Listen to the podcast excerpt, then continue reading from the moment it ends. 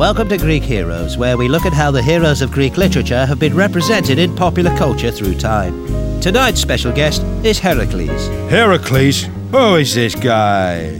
No one calls me Heracles but the ancient Greeks. It's been Hercules since Roman times. Any place you go, all throughout the ages, that name means something. They sent me these 12 insane labors and I aced them all. I killed a lion with my bare hands, you know what I'm saying? But even the Greeks got a little confused, shall we say. Always asking, am I a god, am I a man, am I something in the middle there? All 'cause I was born illegitimate. I ain't ashamed to say it, Mars immortal, Pa's king of the gods. Now the Americans, well, they love me too. But they can't make up their minds either. This is the first movie they put me in, and right off the bat, I'm not a god or even a demigod. I'm a normal guy who looks a lot like Popeye. Popeye was like an average Joe American. I am what I am. His strength don't come from the gods, it comes from being a good boy eating his five a day. And that's what this version teaches the kids, I guess. Okay, Hercules, the beefcake years. See, by the late 50s, America's booming. People want more than an honest life and green vegetables. They want to rule the world. Well, this guy here is Steve Reeves, a bodybuilder who made his name and his millions playing me. Okay, yeah, they got pretty creative with my story. Forget 12 labors, not big enough. They go for the Argonauts mission to save a kingdom. And it made me the focus, even though I was only there for like five minutes the first time. It ain't about being a god on high. I guess for Steve, heaven's a place on earth. Here's another bodybuilder you might recognize playing me.